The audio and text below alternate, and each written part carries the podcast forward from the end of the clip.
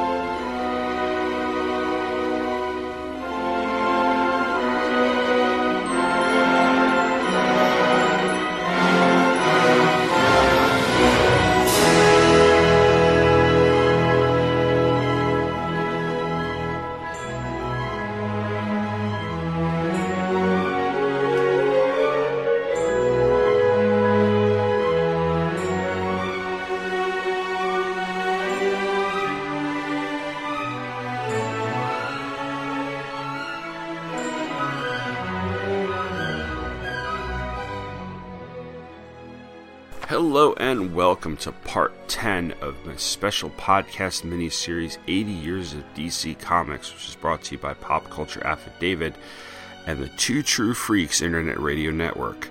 I'm your host, Tom Paneris. The purpose of this series is to highlight the various genres that DC has published since 1935, as well as stories that don't always end up in top 10 lists. With this episode, I'm continuing my look at licensed properties, but instead of working my way through more of DC's licensed property publishing history, I'm going to focus on only one book, and that is the book that DC was best known for in the 1980s and 1990s when it comes to those licensed properties, Star Trek. Now, if you want a really good look at Star Trek in comics, take a listen to another great Two True Freaks show, and that is Star Trek Monthly Monday. If I recall correctly, Scott and Chris have covered a number of Star Trek comics. I also believe that Andy and Michael Leyland covered some Trek comics on a Hey Kids comic episode or two as well. But I didn't want to talk about licensed properties that DC put out and not include Star Trek. At the same time, I didn't want to shoehorn it into the last episode. I think that Trek's got too much of a history at DC to do that.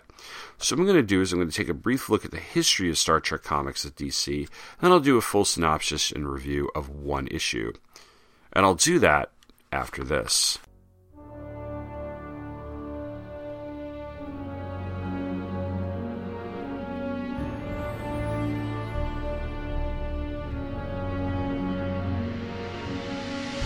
Mr. Scott, shall we give the Enterprise a proper shakedown?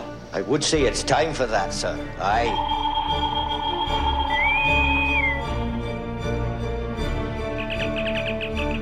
Before this drama unfolds, we give welcome to the ones named Kirk and Spock. You! What planet is this? Which one of you is the captain? We violate the treaty, Captain. Sir, someone is stealing the Enterprise. What are you scratching at?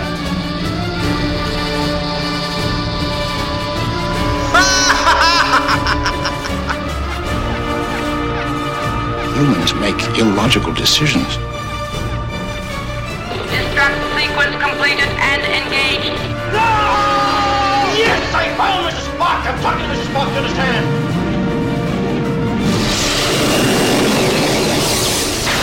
Starfleet, do you read?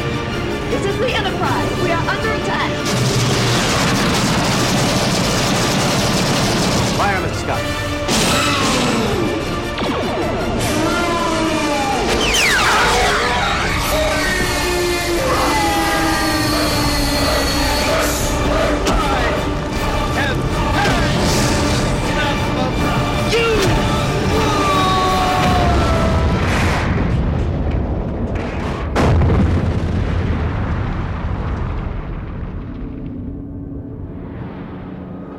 Join Scott Gardner and Chris Honeywell, the Two True Freaks, every month for a new episode of Star Trek Monthly Monday. Every month you will get a classic episode of Star Trek the Original Series, a Star Trek comic, and who knows what else. Episodes of Star Trek Monthly Monday can be found for free at twotruefreaks.com. They can also be downloaded for free from iTunes. Star Trek comics have been published really since 1967, with Gold Key having the license until 1979, and then Marvel publishing a series that started with an adaptation of the motion picture and ran for 18 issues, being canceled in late 1981.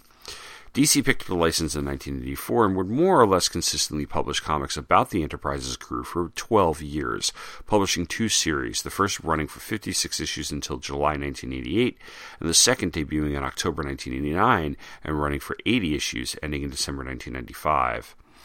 Along the way, there were specials, original graphic novels, miniseries, and a series based on Star Trek The Next Generation, as well as a two-part Who's Who in Star Trek, which Rob and Shag, I believe, will eventually get around to on the Who's Who, the definitive podcast of the DC Universe, over at the Fire and Water podcast. DC has published Star Trek books here and there since the 1990s, but for the most part, this was its heyday, and the series was a very good fit for DC. I didn't put a ton of thought into which comic I picked for this episode. My LCS is a ton of old Trek comics in the 50-cent bins, so I grabbed a couple that look good, and the one I chose is a real treat. It's Star Trek number 33 from December 1986, a first series issue that hit newsstands on September 11th, 1986.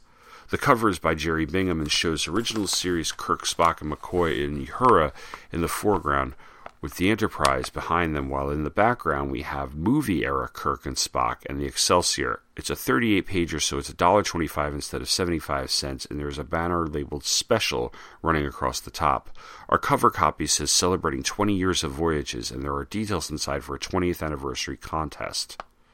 Our story is titled Vicious Circle, and our creative team is as follows: Len Wein, writer; Thomas Sutton, pencils; Ricardo Villagran, inks; Augustin Moss, letterers; Robert Greenberger, editor, with thanks to Beth Meacham for suggesting the idea. Star Trek, of course, was created by Gene Roddenberry. Captain's Log, Stardate 3114.1.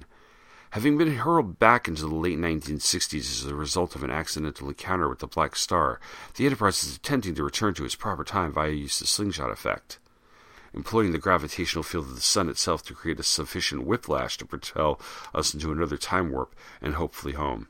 At least that's the theory. And with that, we see the Enterprise as it looked in the TV series fly through space and time on the bridge. Spock tells Captain Kirk that they have reached their century. Kirk orders Scotty to stop the ship, and despite some bumpiness, the ship comes out of its time warp safely. Uhura tries to hail Starfleet, but she can't get them on any frequency. Kirk's alarmed. Captain's Log, Stardate 8906.3.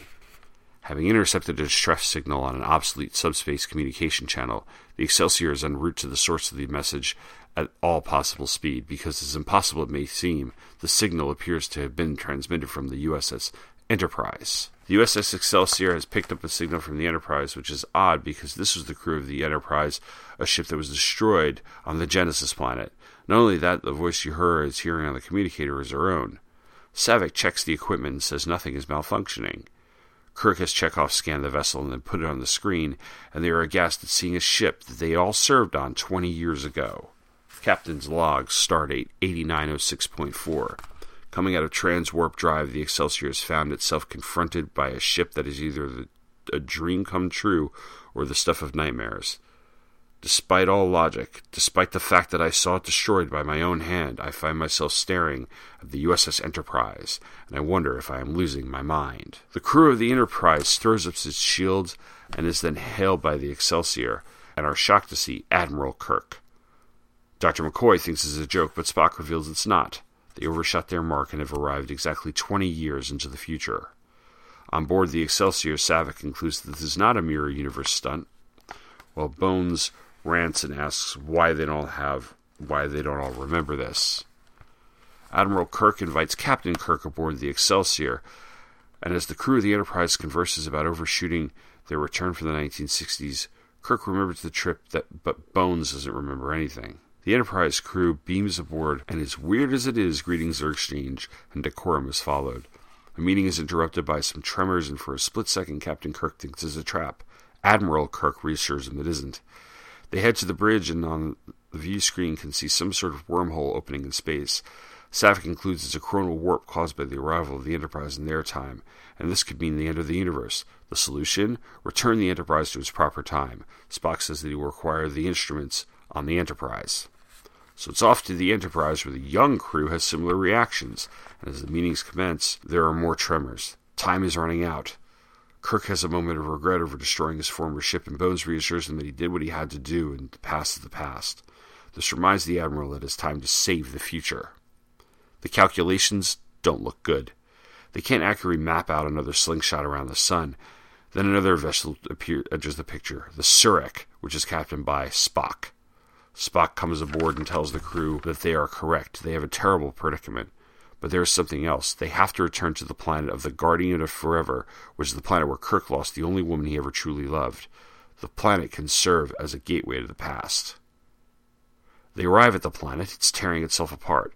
Spock beams down to the surface and asks the Guardian of Forever to show him the events of the last 20 years. He calculates the moment when the Enterprise needs to re-enter from the time stream and sends the calculations to the other Spock.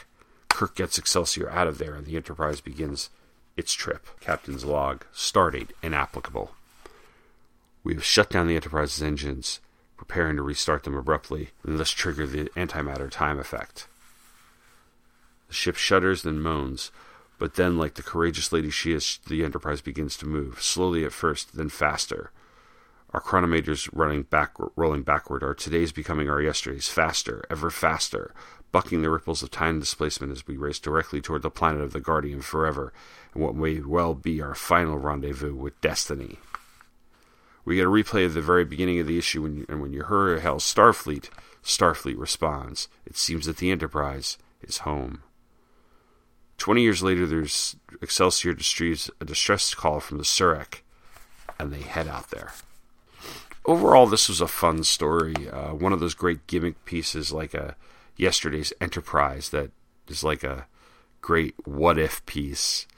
We all get moments I think we would expect, and I felt pretty satisfied afterwards. The art overall is okay. Tom Sutton does a decent job of getting everybody's likeness right, but I'm going to go with specific pages, actually, go from page to page or through specific pages for the bulk of my review. So I'm going to start with the cover, which I really, really like. One of the Jerry Bingham has done stuff with Ra's al Ghul and Batman before, and it's a really, really great cover, although Kirk and Uhura look a little bit off model. Spock looks pretty much like Spock, but for the most part, it's eye-catching enough and looks good enough. Jerome K. Moore would do a number of Trek covers down the line that were just stunning in how good they were. Skipping to page 4. This is Savick on the bottom right-hand panel, and she looks off. She looks off during most of this issue, and this takes place between 3 and 4. And what's weird to me is that she, in 3, she was played by Robin Curtis, and in 2, she was played by Kirstie Alley, and I can't tell whose likeness they had the rights to, or what they were going for, or if Sutton was trying to do Kirstie Alley. She definitely has the look throughout the issue of a Hollywood ingenue in some way that would be playing her, but it's off-putting, especially since they color her with black hair and not brown hair. And this is me nitpicking, but I think out of all the characters, she probably could have been drawn a little bit better. Pages 6 through 7 is a double-page splash. It's the title page as well, where the Enterprise emerges from the time warp to the Excelsior, and the way this is set up, it looks like the Enterprise is going to crash into the Excelsior, even though that's not exactly what is going to happen, and there's never any danger of it. And based on what I can tell, this places us firmly between Star Trek's 3 and 4, and I've always gotten, from the very few issues I've read from this era, I've always gotten the impression that they could only do so much, or they had taken the crew out and given them the Excelsior, and then when they figured out that they had to work the continuity of 4 in, they had to get them back to Vulcan, maybe? I'm not entirely sure, because 3 and 4, the beginning of, I think one of Kirk's logs at the beginning of Star Trek 4 suggests that they were essentially on Vulcan for months after the end of Star Trek 3. So the movie continuity and the comic book continuity don't necessarily jive, but movies don't have the pressure of publishing a story every month to satisfy that sort of space between. So I completely get it. Page 8, Sutton draws a very good young Kirk and a pretty decent old Kirk. He does, I will give him this, he gets the young Kirk hair down really, really well, and the Shatner toupee is just in full Shatnerness. In this issue, he really knows how to draw that rug. Page 14, you have this conversation between Spock and Saavik, where Saavik lies to Spock about his death, and this is the younger Spock. So he comes onto the Enterprise and she says, "Live long." He comes onto the Excelsior and he says, "Live long and prosper, Spock of Vulcan. I am pleased to see you again." He says, "Forgive me, but I do not." He says, "Saavik." He says, "Lieutenant." She says, "Lieutenant Saavik, now, sir, science officer aboard the Excelsior." And then he asks, "Like, where's my older counterpart?" And she says, "You command the science vessel Surak now, Spock." And he says, "That explains it. Then I thought perhaps my absence had more ominous overtones," and it's, you forget that I think Saavik's origin was that she was half Romulan, and you forget that she really looks like Kim Cattrall in a couple of these panels, which is kind of funny considering Cattrall would be in Star Trek 6, but Saavik lies to him because she had a little bit of emotion that she didn't necessarily want to let out. You could tell she was always in two. Kirstie Alley plays her with this eagerness, even though she's very, very logical and things like that. And here it's a very logical thing to not tell Spock that he's going to die. And this will come up later. Page 17, Kirk meets Chekhov for the first Enterprise. Kirk meets Excelsior Chekhov for the first time. It's kind of a clever nod to the fact that obviously this fit into the show's continuity prior to Walter Koenig coming onto the cast. I'm not going to go and look up the episode because I don't have... I'm in the middle of recording this, so you guys can just kind of fill in those blanks for me.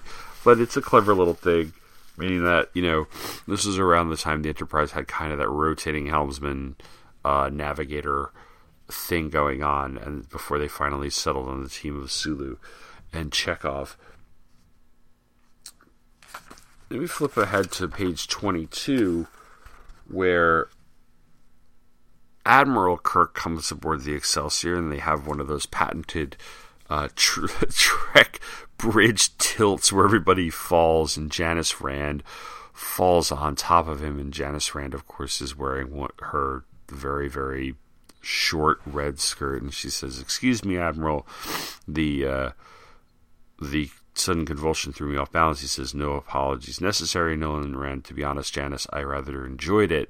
Oh, reminded me of old times." And she says, "If you'll excuse me, Captain Admiral, I better return to my station." It's like, ooh, he's flirting with her. And it's very just, it's Kirk. It's very classic.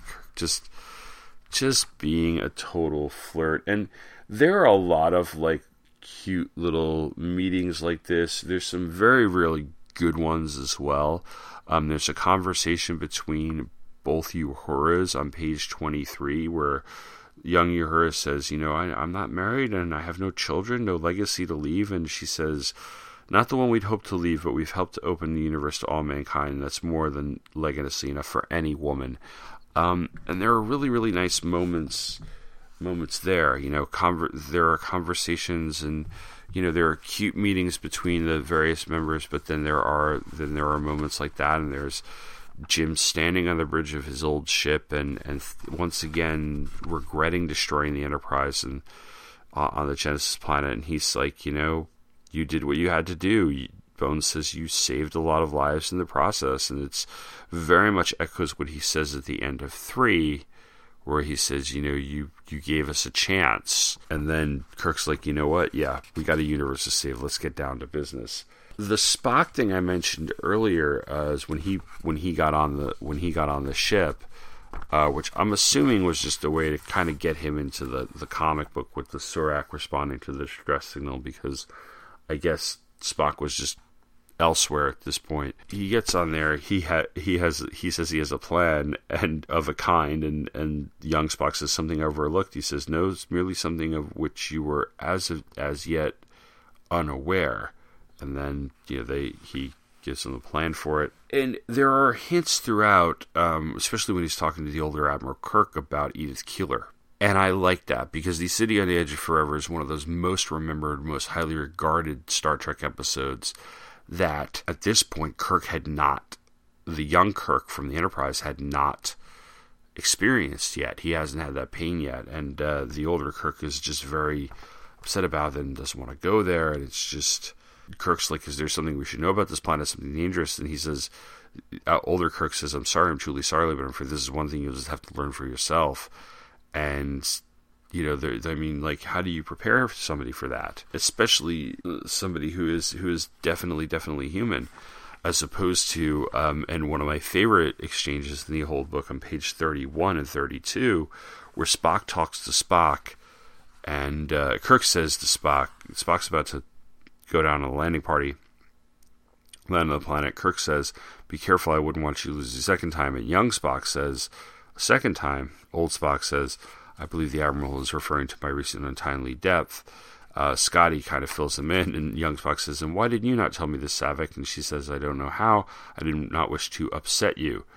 And Spock says, upset me how? It appears I sacrificed my life to save the lives of hundreds of others, and what could be more logical? The needs of the many must never outweigh the needs of the few or the one. And Saavik says, forgive me, Spock, for underestimating me. And he says, unnecessary, Saavik, needs for another will never be forgiven. Needs for another need never be forgiven. It kind of reminds me a little bit of when Supergirl shows up at the Legion of Superheroes and Whatever Happened to the Man of Tomorrow, and Superman can't tell her why she's not there, and he kind of goes along with, like, you know, she's like, oh, I must be off somewhere, and he's like, yeah, you are, even though she's dead in that era, and he admonishes Brainiac 5 for doing that, except here, it's kind of played for a little bit of a laugh, but, like, totally this is the response Spock would give, this sort of logical response that even if he remembered this after this incident, he probably would let it play out as it had to, because that's the logical thing to do. So I really did appreciate that moment. Finally, the last thing I wanted to look at was the idea that this is just kind of a story that, you know, everybody kind of gets their memory wiped at the end, and then we return to continuity, which makes it kind of a special. And I could see how they would banner that, because that way you could have this nice little piece, and a lot of other people would buy it, especially at the height of the 20th anniversary celebration. And if they wanted to buy the next issue, they could. Hopefully you would get them to buy the next issue, especially with the kind of a little bit of a cliffhanger that says, you know, next issue, beginning a three-part adventure that will change the lives of Kirk, Spock, and the Excelsior crew forever, and may lead to intergalactic war Join us for the doomsday bug. Until then, live long and prosper. And I like the fact that this didn't stay in continuity, and it's just kind of that yesterday's Enterprise type of thing where it wasn't supposed to, it was just supposed to be this neat little time travel story that never really mattered in the grand scheme of things, and just kind of a little gimmick to get two different crews of the Enterprise together. It's always, I don't know, it might be kind of a little bit of a cheap trick, but it was a cheap trick that I enjoyed. I'm going to take a little bit of the look at a little bit of the letter column here. It's called Hailing Frequencies Open, and there's a pink box before they get to the letter. It says, "It's anniversary time. On September 6, 1966, millions of Americans were exposed to Star Trek for the first time.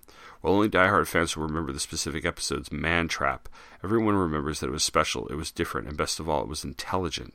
Over the last 20 years, those qualities have grown to encompass 79 live-action television episodes, 22 animated episodes, 4 feature films, numerous record albums, dozens of books, a comic strip, and over 100 comic books. Names and phrases have become a part of the modern mythology, and it was the first time a vocal, carrying an active fandom saved a television series from cancellation twice. These same fans organized conventions and urged Hollywood to produce more Star Trek. That call was heard and answered slowly at first, but with more momentum with each project. We're on something like our third generation of fans, and there's no end in sight for this phenomena. The parties have all been held over the country, but none were more impressive than the Anaheim convention run by our buddies from Starlog in late June. It got coverage on Entertainment Tonight and even the CBS Evening News. And now it is our turn. This issue was labored over for months by me and Len Wein, and then Tom Sutton spent a great deal of time on the art. We think this issue is a winner, and we hope you agree. We have tried to remain true to the concept of Star Trek, and will continue to do so in the future. With a deep bow of respect and gratitude, we dedicate this issue of the comic to creator Gene Roddenberry and the cast and crew of Star Trek. Thank you for 20 years of great memories." Some various letters about issues 20 and 29, and then coming attractions that are discussed on the Surac. Although meantime, our DC Universe is a free, interesting goodies. This coming out this month was issue 2 of Legends, the premiere of Blue Beetle, and the Green Lantern Corps, as well as the New York Legion of Superheroes. I'm going to take a quick look at the ads as well before I head out. Some of these I've seen in issues of the NOM, the Packs of Fun for Everyone. This is a classic M&M ad that was running around this time. There's the Bonkers. Everyone's bonked out by new chewy chocolate bonkers. It's like rich chocolate outside, dark fudge inside. I can't imagine that was any good. Ugh.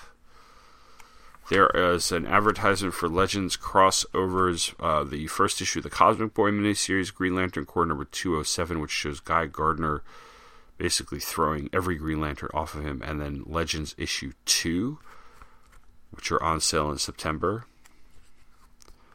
There's a laser tag ad. By the summer of '86, the game of tag had changed forever. There's the laser tag siren. You can't deny it this time. It's your 6th hit and you're out. The star sensor never lies. Rats! Betrayed by a computer scan, infrared beam, and oscillating LED readout. Now let's see how he does against some real competition. The laser tag game kit comes with one starlight, one star sensor, and one star belt. Look for laser tag Saturday mornings this fall on NBC. There's another house ad for Cosmic Boy. From the pages of Legends comes the continuing saga of Cosmic Boy, the story of one man's perilous journey through space, time, and the depths of his soul. 4-issue miniseries by Paul Levitz, Keith Giffen, Ernie Colon, and Bob Smith.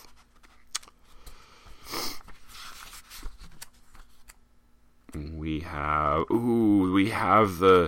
it's September, so that means Saturday morning cartoons are starting up again, and we have the 1986 lineup ad for NBC. It's a double-page spread in the middle of the comic. There's a Smurf holding what looks like a cigar but is labeled gum, and it's, the caption says, "Hi, a tough, beautiful downtown Burbank in the NBC video penthouse. The head of programming, Smurf, presides over a teleconference strategy morning meeting with the stars of the Saturday morning lineup," and we have Kissy Fur, Disney's Adventures of the Gummy Bears, The Smurfs, Punky Brewster, Alvin and the Chipmunks, Foofer, Kid Video, plus One to Grow On. I remember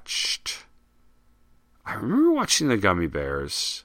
The Smurfs were kind of one of those things that you sometimes watched. They were just on, and they seemed to be on for like an hour and a half every morning. I don't know. Punky Brewster, I watched the TV show. I remember seeing a couple episodes of the cartoon.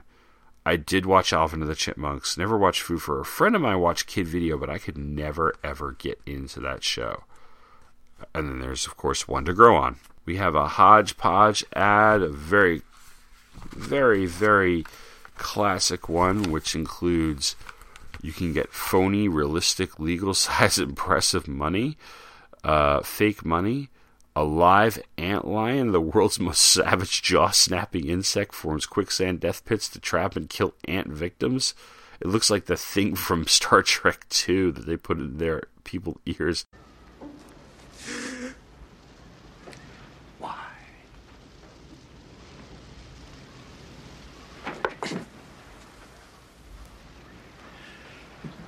Allow me to introduce you to SETI Alpha 5's only remaining indigenous life form.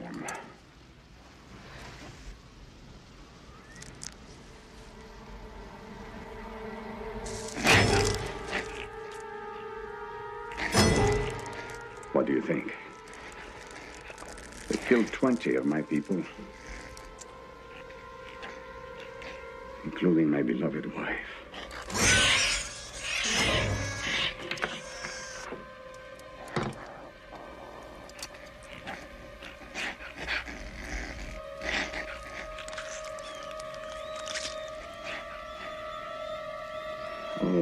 All at once,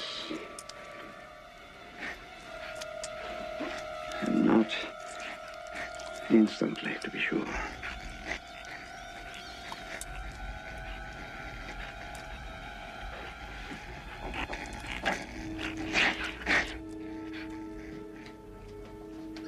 You see, their young enter through the ears and wrap themselves around the cerebral cortex.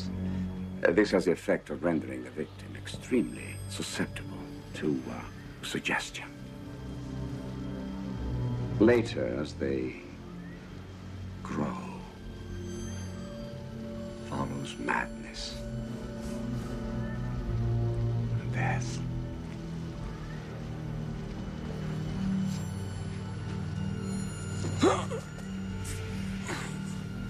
Can't listen to me. These are pets, of course. Not quite domesticated. Khan, Captain Kirk was only doing his duty. No.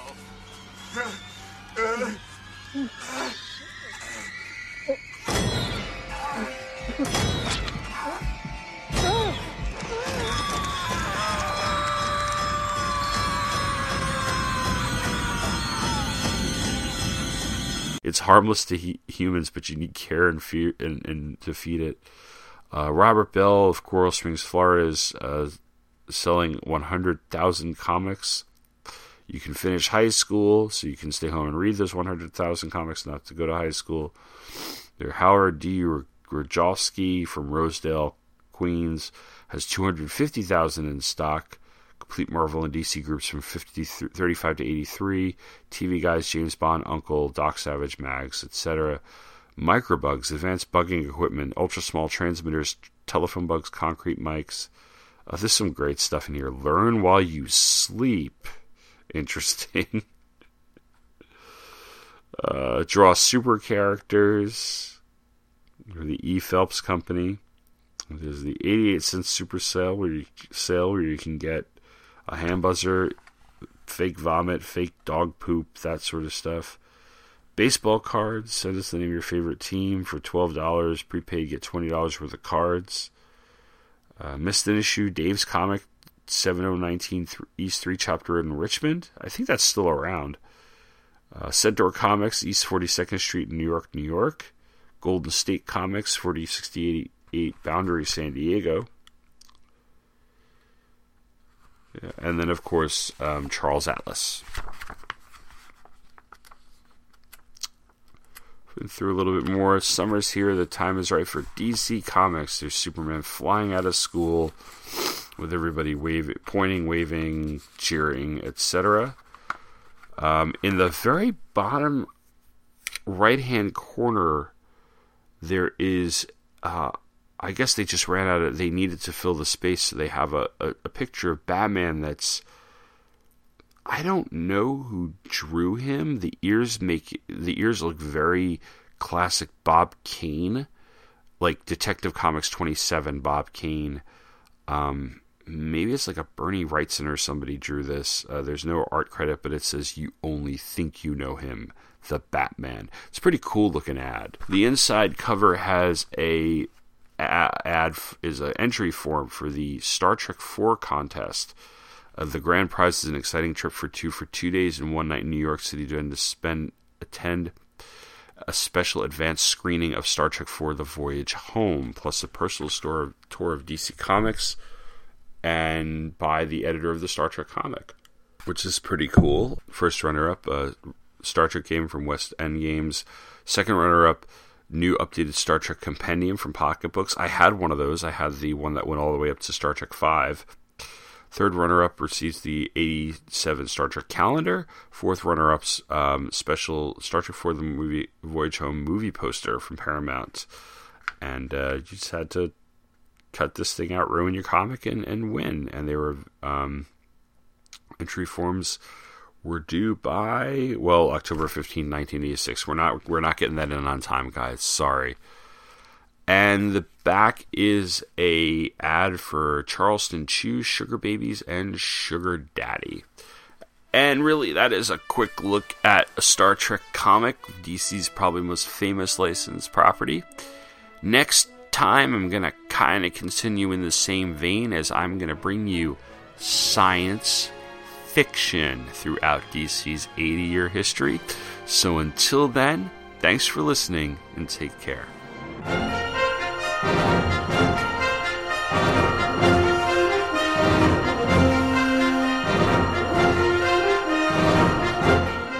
Thank you for listening to 80 Years of DC Comics, a podcast miniseries presented by Pop Culture Affidavit and Two True Freaks. All comics talked about in this episode are copyright DC Comics, and since this podcast is intended for entertainment purposes and no money is made, no infringement is intended. You can find show notes and supplemental information on this episode at Pop Culture Affidavit, which is located at popcultureaffidavit.com. Interested in leaving feedback? You can email me at popcultureaffidavit@gmail.com or go to the Facebook group, which is facebook.com/popcultureaffidavit. Thanks for listening, and come back next month for another look at the history of DC Comics.